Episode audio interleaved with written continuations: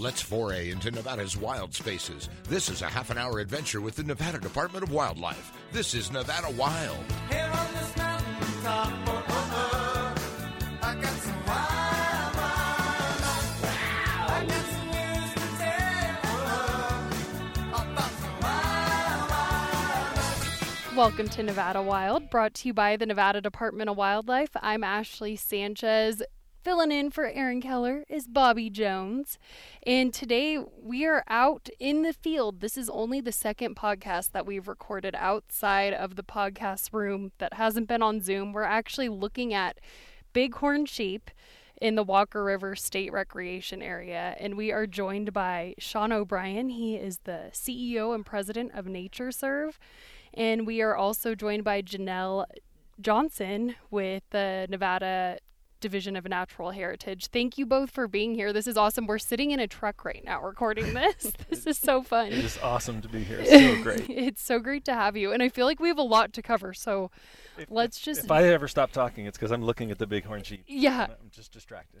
well, could could we actually open up with some people who are listening may not know what NatureServe is and why you're here in Nevada. I know that's a lot to cover in one question, but um, so Sean, introduce yourself and exact explain what NatureServe is. So NatureServe is the organization that works with the natural heritage programs all across the United States and Canada. So we work with Janelle and her compatriots in all of the states and provinces to basically collect and harmonize all of the data about threatened and imperiled species across the continent. And so we work with all of the natural heritage programs and they collect the data and then share it with us through um, tools that we've created, technology tools that we've created. And there's a lot of shared methodology so that if we say something about uh, an endangered species in Nevada and we're talking about another species or the same species in another state, the data are comparable. They mean the same thing. So if something is imperiled in Nevada, it's also imperiled someplace else. This is an unusual thing in uh, data that states collect. Normally, there's all sorts of different translations and things that have to happen to get people to make the data actually comparable. And uh, this allows us to protect biodiversity across the entire continent. which is extremely critical. And so you're actually on a van tour then, traveling am. all these different places. Fill us in on that. So the great privilege that I have in my role is because we have partners in the states and provinces across the continent. It's my obligation, really. It's it's a burden to go visit all of Such them. a burden. And I've spent the day today outside with you all and with the Natural Heritage Program here, looking at just the most amazing stuff here in the in the Walker River watershed. And uh, so I'm traveling around the United States and Canada, exploring uh, threatened and endangered species with the experts in those species, so that we can tell the story of biodiversity in America and how amazing it is, but also how imperiled it is. There are literally thousands of species that we know about. This doesn't even include the ones we don't know about that we know are imperiled. They're species of greatest conservation need, and they need to be protected um, from all sorts of things, from uh, invasive species, from habitat fragmentation, from development, um, climate change, and a variety of other threats that um, cause them to potentially go extinct. And we really want to try and avoid causing more things to go extinct. And then Janelle, how does it feel to have Sean here and your tour guide for the day? yeah, it's been great having Sean along. He's so excited about seeing all of our fun uh, species that are out here, from the teeny, teeny, tiny ones up to our lovely big horn sheep. J- Janelle introduced me to, to belly plants today. Yeah. Yeah. I was gonna say I I work at NDOW. I live in Nevada, and I've learned so much today from you. It's been awesome. So Thanks. Um, yeah, uh, Thea, who is traveling with Sean, was asking me what my favorite plants are, and um, we call them belly plants, and it's plants you have to get down on your belly to see. So all the little things that are only a few inches tall, and you wouldn't even notice when you're driving by or even walking. But if you get down and look, like they have amazing little flowers, and um, they're just really cool. There's um, probably 20 different plants just in this little picnic area. Exactly, so many little plants, and that's what you were saying earlier today. You're like people just need to stop and look around, and you can see so much. Yeah, a lot of our desert diversity isn't in your face. Like Sean was saying, it's not elephants and tigers and redwoods. It's you know, little things. It's bugs and little plants and spring snails and yeah. One of the things that's interesting about that is, you know, people get excited about the big species, but we just don't know how all of these things are fully interrelated. You know, ecologists and biologists are constantly studying this and talking about the web of life, but we don't really know what are the species that are going to cause something to really be a problem for us. Uh, the analogy that's used a lot is, you know, there's a lot of rivets holding an airplane together, and you could take a lot of them out, but eventually you're going to take one out that's going to cause the wing to fall off or the plane to crash. And we don't know which species is that rivet that's going to cause the ecosystem to collapse or cause some other major problem. And you know, humans are completely dependent on biodiversity. Everything we eat and drink comes from nature, comes from biodiversity. All the calories we've ever consumed. That's a good point. And a lot of people, you know, they think they hear these things and they're like, well, why do I care? How does it impact me? I feel like you just summed it up. That's like the answer I've wanted to give so many people. You don't know what's going to be the thing that could just make everything else go haywire. People sometimes say, "Oh, well, of course, if this tree goes extinct, that's going to be a problem because it's big." hmm It may not be the tree that's the problem. It may be something much smaller. So what has been I mean you you first you traveled the eastern part of the state and then now you're here in Nevada and what has been what are standout things here in Nevada that you've noticed? So in, in the east, you can well, I've driven more on dirt roads today than I did in the last year in the eastern part of the United States. Um, the scale and the the massiveness of the landscapes out here is just astonishing and really sort of when you're used to being in eastern forests where you you know you have to climb up and you get a vista and you can see out over the coastal plain or something and you can see nice things but here um you know where we are every time you turn around you have these amazing vistas and it's sort of it's it's filling my brain with amazing scenery that my, my eyes and my brain are not used to processing but it's it's really spectacular and i love that you know you look out and it looks deserty and all that but when you get down on your belly there's all of these things to see it's so cool There really is. And Janelle, are you happy you chose um, Walker State Recreation Area for the day, or how did you choose this to be the spot to show Sean around? Well, we were really excited to come talk about this area because the state park is new and all the conservation work that Walker Basin Conservancy is doing out here. Uh, we wanted to showcase, you know, some really active projects that are going on to restore this area. Um, the other reason is that I'm going to be working on a project over the next year that is a virtual nature trail that will be in this area. And so it, it will have a stops all along these interesting places. And so at each stop, you'll be able to read about some interesting species or rocks or history or um, indigenous culture, all kinds of things uh, along this trail. But it's it's not like a trail that you would think of that you go hiking on. This is a motorized trail, so you can drive all along it, um, and it will probably be about 20 miles long. We're very excited about that. Bobby, you've been very excited about this. I was just going to say, and for those people who don't want to go virtually, you also have paper pamphlets, which I have in front of me. Um, I was I was a little embarrassed when I came across it the other day, and I didn't know about it, and it's practically in my backyard. but no, I, I was super impressed. It, uh, very exciting stuff, and exactly what you said. You know, people that want to travel, say in a side by side or a four wheeler, or they want to make a trip for the day. Like here's an opportunity to go Mountain do it. Exactly, mountain bike, and then, um, you know, we what was the term we used earlier today? It's like going with a with a buddy oh and, and getting to learn all along the way. walk, in, Yeah. walk into nature with your best friend but we were laughing that of course you can tell your best friend to be quiet Ex- because exactly. You get to you get to dictate the terms. And I was You're gonna in control. and Janelle, we, we skipped over it a second, but I mean, you're an expert. You're an expert botanist, and like some of this information or the information you're going to be sharing with people might it's is probably not something you're aware of, even if you're in, say, a science field or something like that. Yeah, I've been trying to gather a lot of different fields together for this trail, so it's not just not just a botany trail.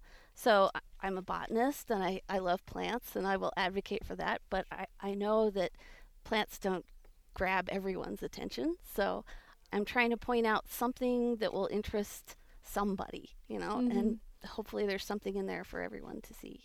And it's been so fun today just listening to everything you've had to share. It's awesome. So, if that's an example of what this is going to be, I highly encourage people to check it out.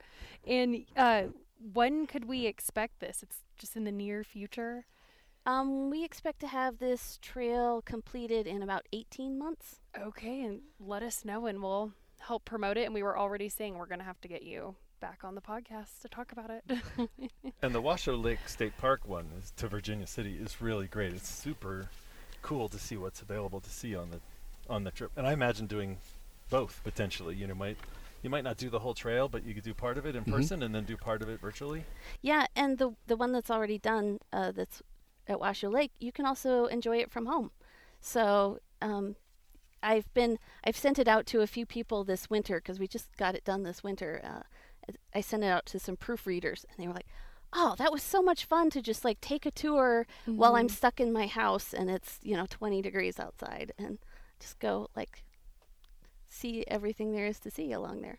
and Sean, you're not always in Nevada, and you you had the opportunity to take that tour. That's true. So, yeah, one of the great things is the Nevada Natural Heritage Program is part of the NatureServe Network, and so I've been able to visit, uh, as I was saying, all of these states in the east, um, and now I'm getting ready to travel around the west and heading into Northern California and Oregon, Idaho, Utah, Colorado, Wyoming in the in the coming weeks, and uh, have this amazing uh, opportunity to see all of these endangered species. And what's interesting about that is you don't we don't think a lot about endangered species in the United States. Yes, we have an Endangered Species Act, and there's about 1,600 species on that. Uh, but in the states, each state has an Endangered Species Act of some kind, and there's another 12,000 species that are listed in the states that um, are species of greatest conservation concern that are threatened or imperiled in some way. And when you actually go see one, you're like, okay, that's interesting. That, that, I'm glad I saw that. And then you go see another one, and then you go see another one, and another one. And at some point, it, it hit me anyway that I was seeing and photographing plants that very few people have ever seen in person. And depending on what happens with the environment, no one may ever see again because they're going to go extinct. And that is really, um, it can be kind of heady and depressing at the end of the day. And so I often ask people like Janelle, like, because she's clearly, right, a, a very upbeat, happy person. How do you do it when your job is to spend Yeah. time with all of these imperiled species? So how do you do it? How do you do it? I just I love this job. Um, yes, there's a lot of things that are very rare in Nevada, and some of them are quite imperiled. But some of them that are really rare, um, they're just rare because their habitat is so very very specific. It's like one certain kind of rock or um, Or a spring. or a spring or you know some tiny little place and um, they have survived in this place for so long and they're so resilient in that you know uh, things have bad things have happened in this place in the past like storms floods you know things and they're still there and that's amazing that they're still there. Um, so hopefully we can uh, encourage others to help us protect these species so that we're not the ones who come along after a hundred thousand years and wipe them out.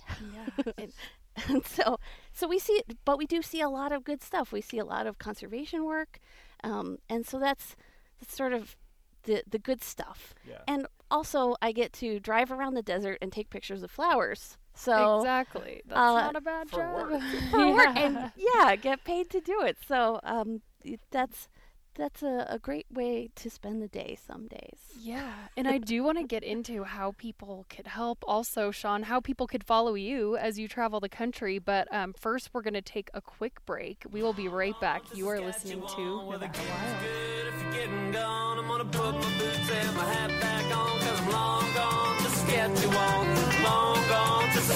Wild. You enjoy listening to our podcast, leave us a review on iTunes and SoundCloud. For more information on hunting, fishing, boating, and all things wildlife, go to ndow.org. Now, back to the show. Welcome back to Nevada Wild. Today we are recording from Walker River State Recreation. How lucky are we? And we have Sean O'Brien, NatureServe CEO and president here. And we also have Janelle Johnson with the Nevada Natural Heritage Division, or the Division of Natural Heritage. We were just saying how you were just saying it out for us. Um, and we wanted to get into what the division does exactly because we've talked about it. We've been talking to you this podcast, but we haven't really covered exactly what it is. Sure. And you want to re- correct me on the division name. yes, so we're the Division of Natural Heritage now, formerly the Natural Heritage Program. So, there we go. Yeah, yes, we just became a full fledged division uh, two years ago. That's awesome. yeah. And tell us what about the division. We covered Sure. NatureServe in the first half, so let's get into what you guys do. So, we are, because we're part of NatureServe and part of the state, so we have the same goals as NatureServe of um, ranking which species are rare and um, tracking where these rare species are. Um, and within Nevada, we are not a regulatory agency like Division of Wildlife. So we don't make any rules, we don't enforce any rules. We're sort of like a library for information about species, um, particularly rare species.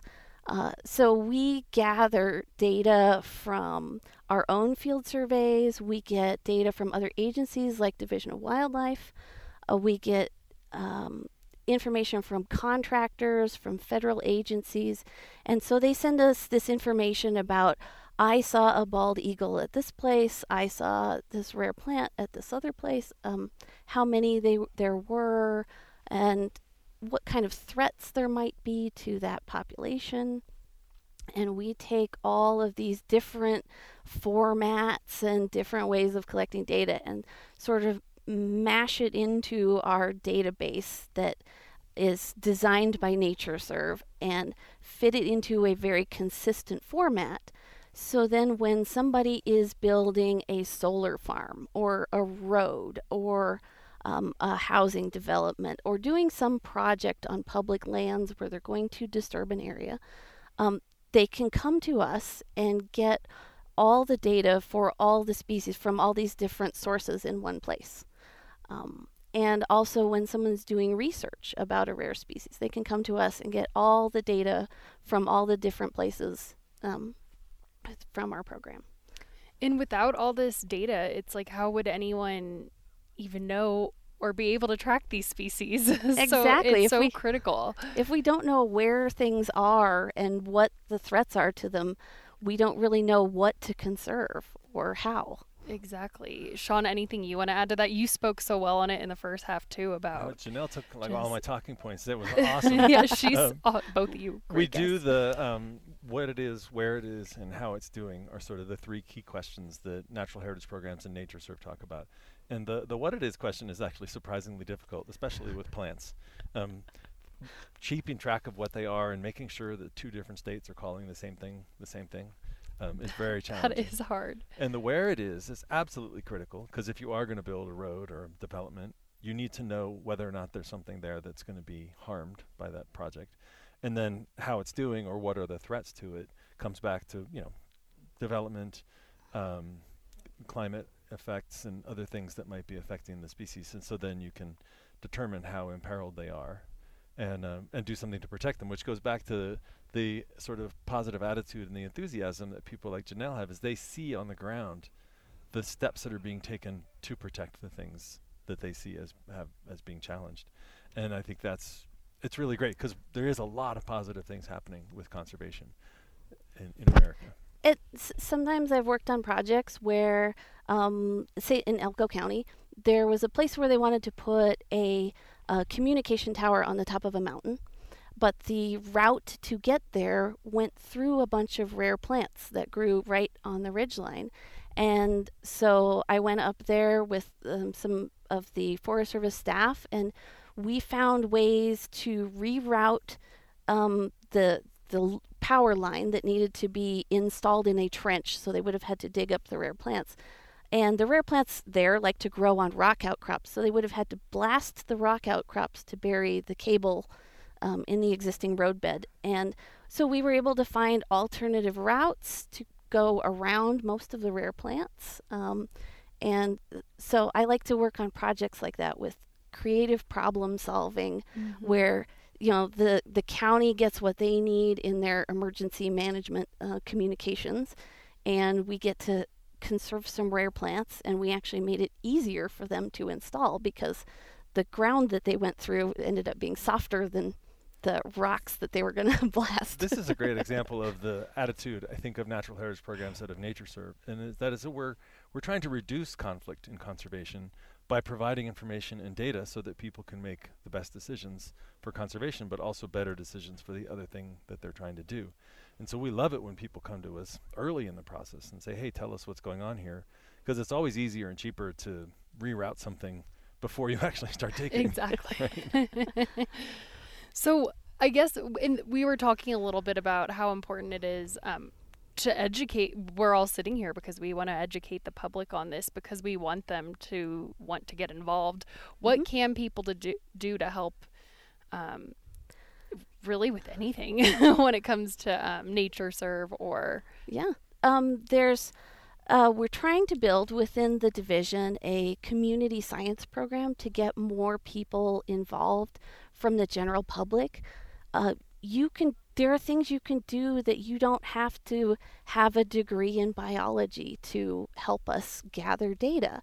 It's an immense amount of land in Nevada, and there's very few professional botanists who um, are tasked with going out and recording where these things are and how they're doing and all, on top of all the other work that they have to do.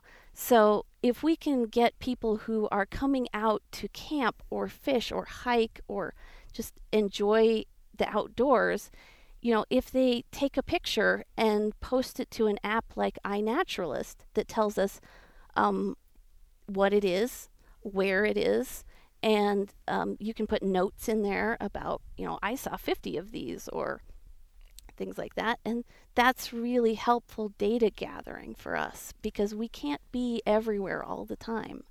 Um, exactly there's some states where there are lots of professionals and not as Mhm. much land, and they ha- have an easier time of it than we do. But we're here in Nevada. Yeah. There's lots of land. And we really see that with wildlife as well. Um, And also, recently we were talking about rare butterflies on one of our podcasts. So, these are the types of things that anyone, especially with iNaturalist, our wildlife educator, would love you. She plugs that in every podcast because we want more people to be using it because it helps so much with science. It really does. Yeah, and we have two projects on iNaturalist that automatically gather up any observations of rare species in the state. Uh, so we have a, a long list of hundreds of species that we track that are on those um, projects. And so, and people can tag us in their iNaturalist post and, and we can help them identify. We it's not a guarantee. We can't identify like a blurry blob from that's way over on the hill. Like We get those. no guarantees, but you know, we do our best to uh, try to help people identify rare species from their photos, and uh, it's been great. Um, just this past week, I got three new observations of a rare plant near Reno, and it's like, hey, good, it's blooming. We can now we can go start doing our surveys, and I haven't had to go out and check every week to see if there's any that's flowers yet. Well, and it's nice that people can start without being an expert, right? Like Yeah. you're just going out in the field and taking a picture, even if you don't know what it is, and you have this opportunity to be engaged and to learn. And I, I, I Yeah. at least see a lot of value for just the public to be able to, just like you said, contribute. And maybe that's that might not have even been their first intention. It was just to to learn, and and then here you you may have that. Yeah, and some people are a little intimidated at first, like I, I can't post it if I don't know what it is, mm-hmm. and like I have to identify. it.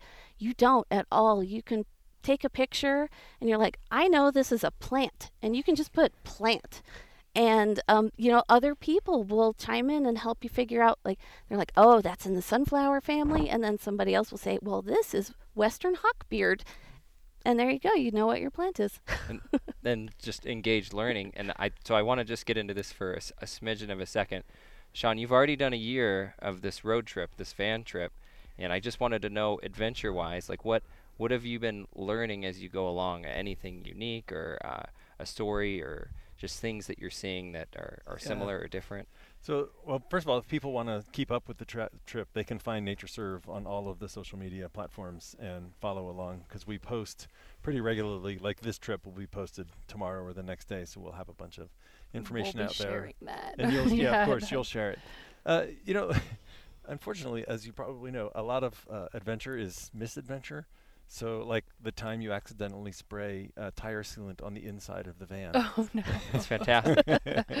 and you're just standing there covered in tire sealant, wondering what you're going to do. Um, but the best part really is um, it's it's the people, not just the people like Janelle, but also the people in the campgrounds.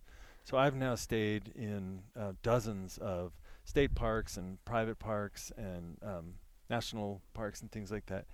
And the other people who are out, you know, experiencing nature, and sometimes it really is an alternate lifestyle, and that's where they live. And being in nature is just sort of a bonus. And for other people, it's actually all about you know being out and having those adventures. And that has been really encouraging because everyone I've talked to, when they find out what I'm doing and what NatureServe does, they're all like, "Oh, that's so great! That's so important!" And it's really necessary that there's an organization like that that's keeping track of uh, of American biodiversity. One thing, not to change topics completely, but you mentioned the van. Your van has a name. We've been with you all day, and I don't think you've actually said the name in the podcast. I've heard the van's name, but could you explain your So- van's name? yes. I have named the van Van Humboldt, which is an homage to von Humboldt, Alexander von Humboldt, who was a naturalist and explorer, uh, sort of contemporary, funnily enough, with Napoleon. Um, he was a huge influence on Charles Darwin. Darwin bro- brought uh, Humboldt's writings with him on the Beagle. That was one of the books that he thought was most important to have along. And Alexander von Humboldt really affected our current understanding of nature and the idea that nature is an ecosystem and things are interlinked.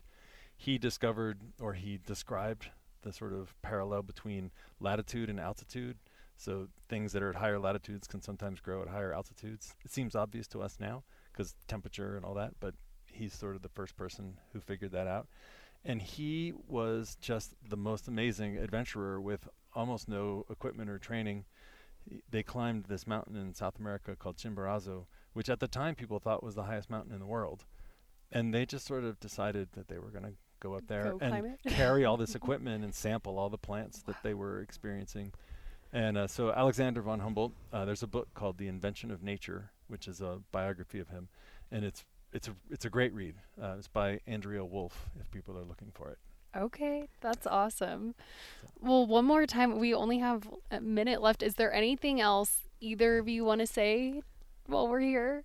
Well, I want to thank you all for all the work that you're doing, um, trying to educate people about nature and about uh, Nevada's natural heritage, because it's truly inspiring. It really is. And Sean, you said it. You said Nevada. Did I? Oh.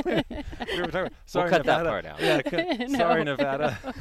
no, I had to give you a bad time for it because we were talking about it earlier. I, we did. I'm from Virginia, and so I'm still getting used to uh, Nevada. We, No. we forgive you. yeah, no, that's why it's so awesome to have you on because it's just fun hearing s- who what someone from outside of Nevada thinks of it. Yeah. So it's been really cool. Both of you, thank Yeah. you so much. Um, and Sean, one more time, where can people go to follow you? Because you have more stops to go. That's right. Uh, you can go to natureserve.org, and actually, you can find there some videos that we've done, sort of reprising the trip from last year.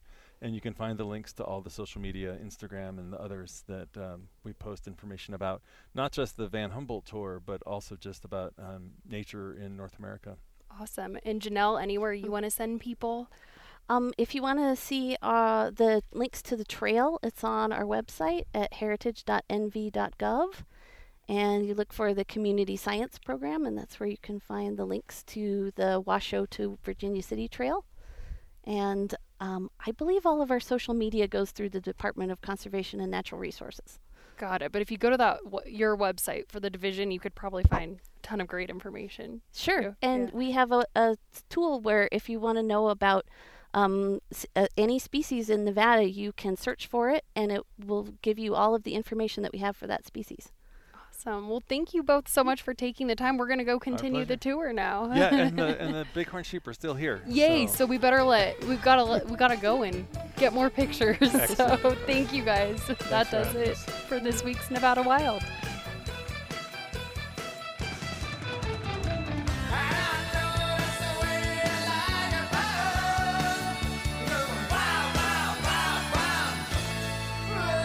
Join us again next week for our next adventure, Nevada Wild. It's a production of the Nevada Department of Wildlife.